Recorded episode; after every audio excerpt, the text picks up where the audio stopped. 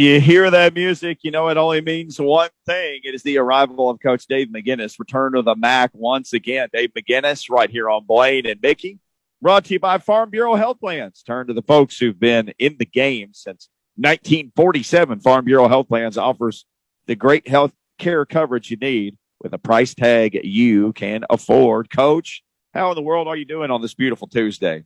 Rick, Mickey, uh, Blaine, Lucas, I'm doing good, guys. I know you guys are. You guys are killing it over there. If somebody had told you in the eighties, hey, man, one day in this league, we're going to have a whole night devoted to just saying when the games are. We're going to put it on T V, and a few million people will watch. Would you have believed that? Because that's what's going to happen. And you guys are going to do a radio show about the schedule release right here on this station Wednesday night, and I bet a lot of people are going to listen to that too. When I first got into the league, Mickey, we did twelve rounds in one day of the draft. Oh, wasn't on T V. You got there, you got there about seven in the morning and just grinded through till you had twelve rounds drafted. And then everybody went home. And then in three days, you brought your players in and your veterans came back and you had a three day mini camp. And then you said, all right, we'll see everybody in Platteville, Wisconsin in July. Wow. So it's changed a lot. It has changed a lot. I just had some friends in from Chicago today and, and, uh, Uh, I was driving, and in fact, Dan Pompey, you know, he's a writer now for The Athletic, yeah, long yeah. time, long time writer for the Chicago Sun Times. His son just got admitted to Vanderbilt, so I was showing him around Nashville, and you know, and and his son said, "Well, show me where the draft was," because I watched it on T V, and I started driving down Broadway, and you know, of course, there, there's Tuesday afternoon, guys. There's people out on Broadway. He said, "What are all these people doing here?" I said, I said, "It's Nash Vegas." I said, "Get used to it." I said, yeah. About that time, about three pedal taverns came by, you know, with uh, with some uh, with some bridal parties and woo girls. Woo! Then you had a then you had a tractor pulling it down, and he went, "Does this happen all the time?" I said, "Constantly. You're yeah. in Nash Vegas. Get used to it.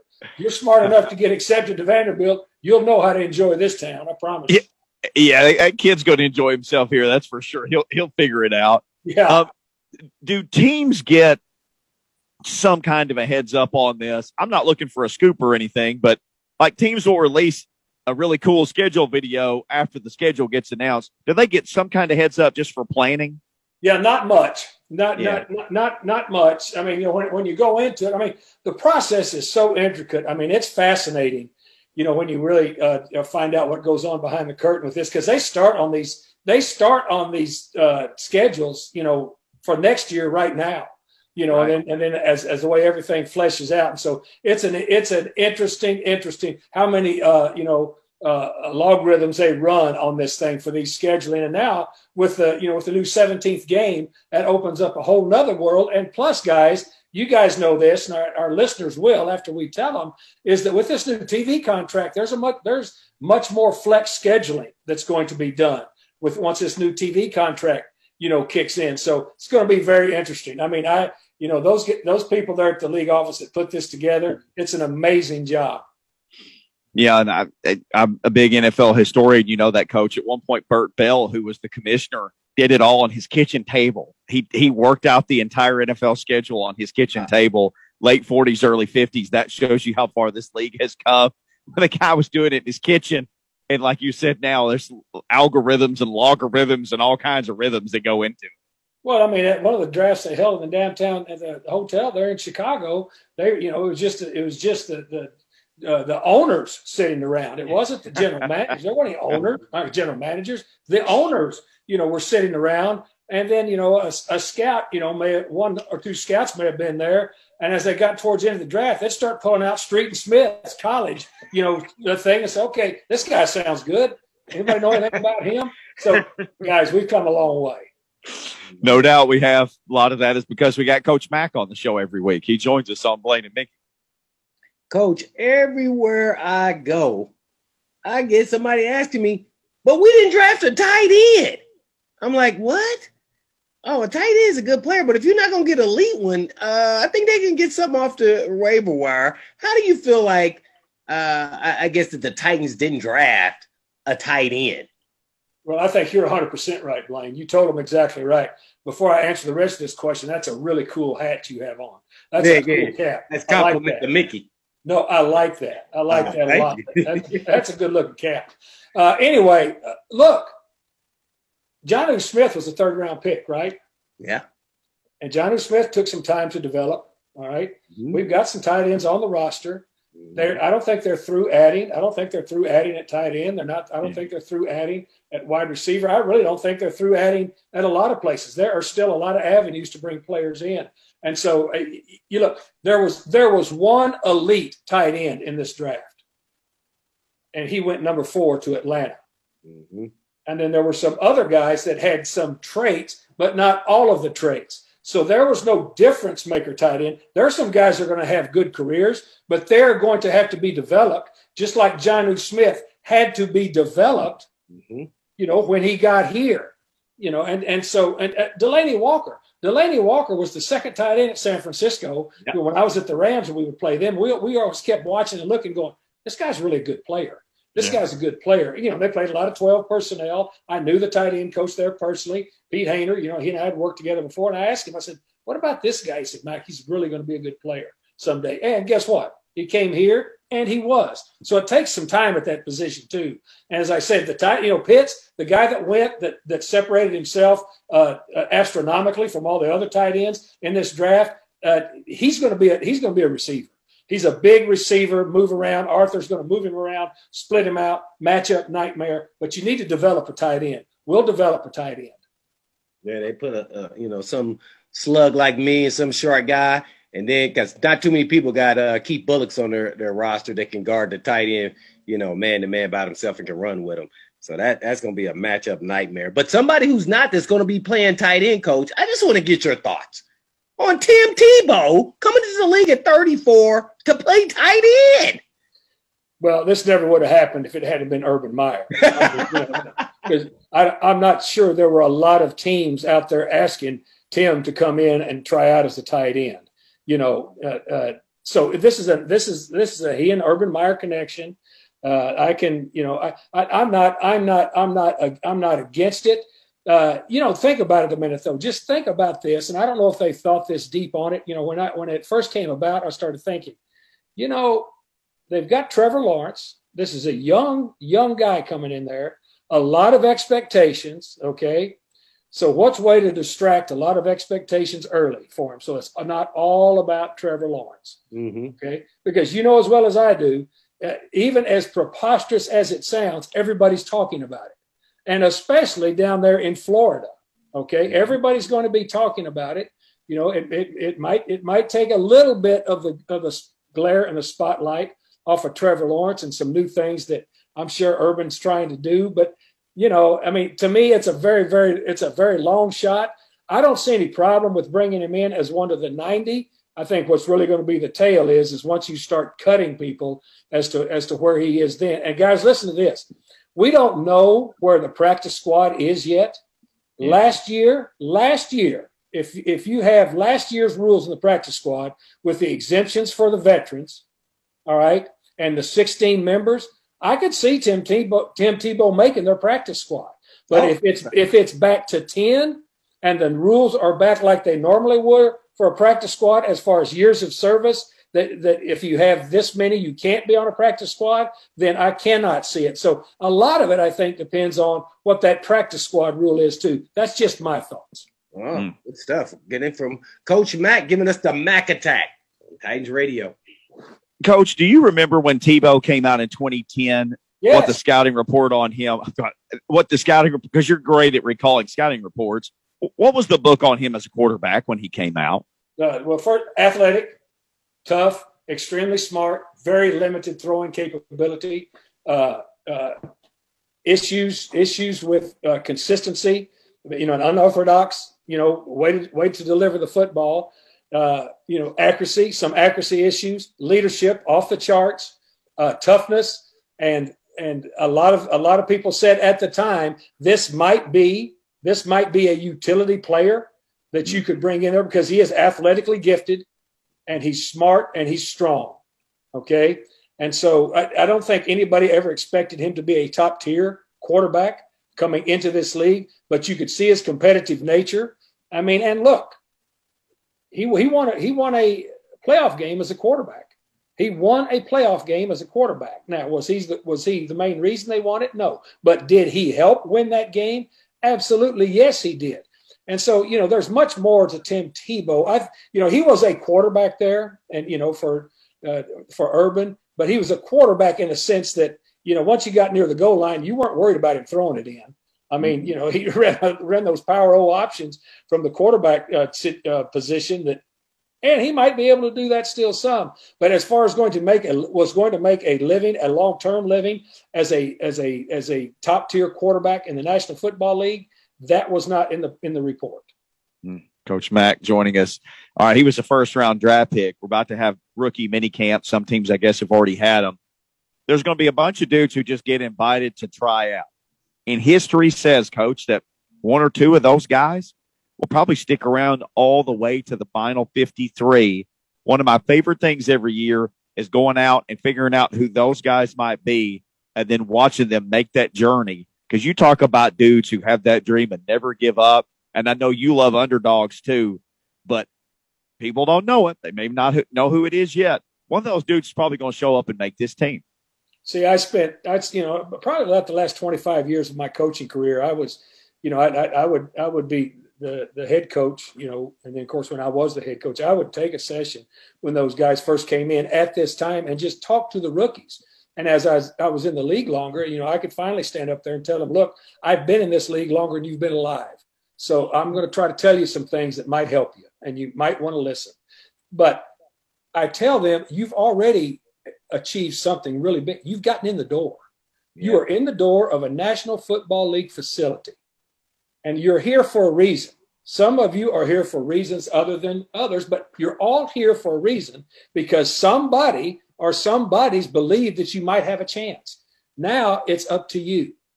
And for some, you're going to have a little longer rope than the others, but you're in the building. And so now it's up to you. And so remember, every day's an interview in the National Football League, and approach every day like that.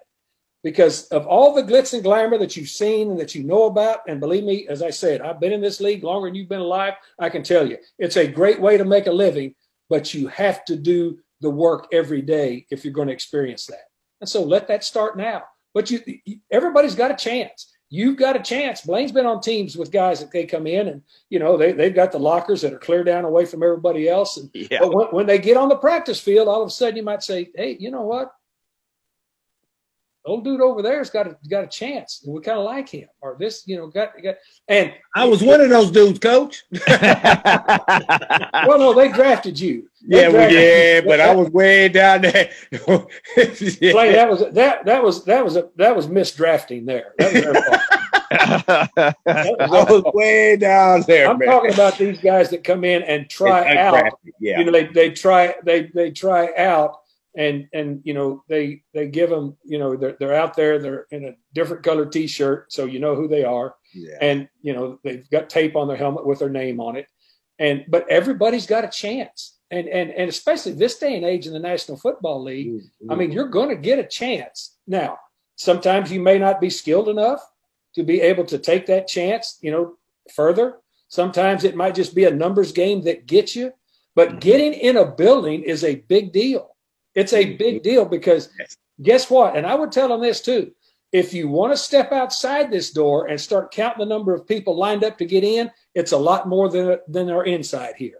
So take advantage of it. No doubt. Coach Mack giving us the Mack attack, as Blaine says here on Blaine and Mickey. Well, Coach, with so much turnover going on, and I'm talking about just the Titans naturally. I know other teams have a lot of turnover. Man, what are the expectations? Because for the Titans, because from our point of view and the fan base is like, they expect them just to pick up right where they left off when, shoot, man, what, forty percent of the roster maybe turned over? Some number, I don't know, you you can count better than I can, but man, that's vital even with the core group of players still coming back. I don't know if the expectations should be quite that. I don't know. What are your expectations? Well, the expectations for me always with the squad was, uh, first of all, it's going to be different every year. My expectations were to mold and put together this squad to be the the absolute best of what they can be and what we have. I mean, I you know, all of this, and again, guys, you know that me, and I've been on this radio a lot, you know, since I've been here in five years of doing this radio, doing the games. I, I don't deal in hypotheticals. That's why, that's why Mike mock drafts had no interest to me. Grading drafts is even stupider. That has no, that, that has no interest to me. And then predicting what teams are going to do after they get, nobody's even hit the practice field yet.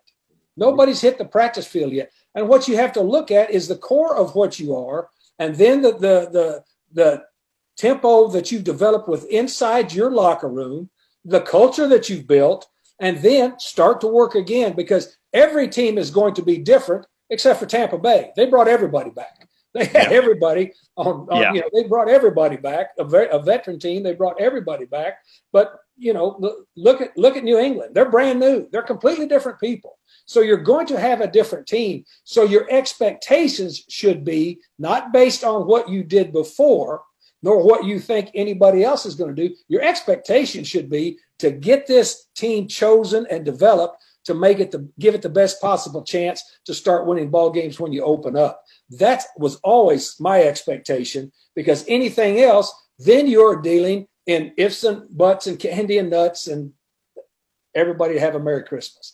That, that that that has never interested me, because it just doesn't matter, because the National Football League is too real.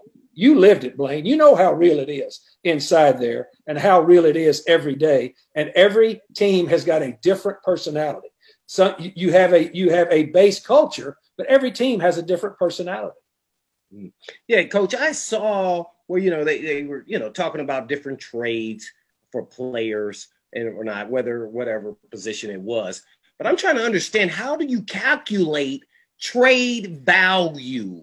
And if you were thinking about that, who has the most value on the Titans? First of all, it starts off with position. Uh, so I'm always going to think quarterback, uh, left tackle or tackle or pass rusher.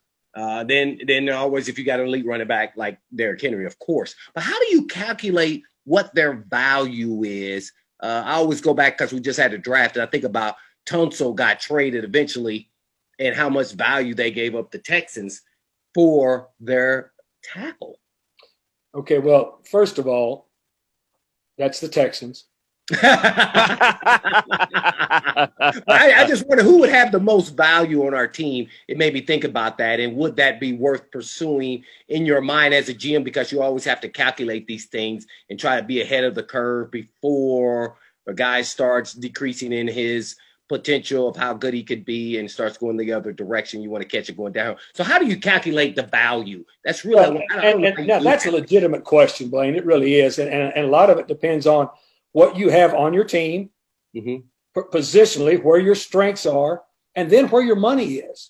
That that that has that has a lot to do with it. Now, you know, the money aspect of it, you know, once a free agency and salary cap came in, and once and once you started having not only a ceiling on a salary cap, which it was in, in back in the old days, but now you have a floor on the salary cap. And after three years, you got to spend up to up to ninety percent of that floor. Okay, that makes a difference. That makes a big difference. And so the way that you you structure your roster, a lot of times, you know, sometimes some guys still have value as a player, but the money, you can't handle it on what your your structure is. And so that question has got some depth to it. And the depth is the fact that you not only are fitting, you're not only fitting playing ability, you're also fitting uh being able to compartmentalize money. And that's an important, important part of it. That's a really fine balancing act, a very fine balancing act. You know, when they traded Tunsil, they you know, they they couldn't handle the contract, mm-hmm. okay? You know, they just you know they, they couldn't handle it. And so that that that's what that that's what happened there. But you have to make a decision, and those types of decisions, I think you never want to make those out of an immediate uh, panic mode or at the moment mode. Those kind of decisions need to be well thought out, well in advance, because if you trade a good player away, even though you're going to get trade capital back, it's going to have an effect on your team for a while. So you've got to weigh all of those options. Mm. Coach Mack giving us the Mack attack for the Titans and tighten up. Coach, great stuff. Tomorrow night at seven, you and the whole gang breaking down the schedule release. It's going to be fantastic stuff, and we can't wait to hear it. Can't wait to see how this uh, seventeen-gamer is going to shake out for the Titans this year. I'm looking forward to that. That's going to be that's going to be fun. Again, as I say, the National Football League makes the offseason fun, and uh, I know here in Nashville we are ready for this stuff to go. We've got to keep a little bit, little bit more patience. What's Coach McElroy say? Keep your powder. Keep your powder dry. Keep your powder dry. Guys, it's always great being on with you in the afternoon. We'll see you. Appreciate He's it. He's got Coach. The driest powder of anybody I know. Coach Mack, he joins us every Tuesday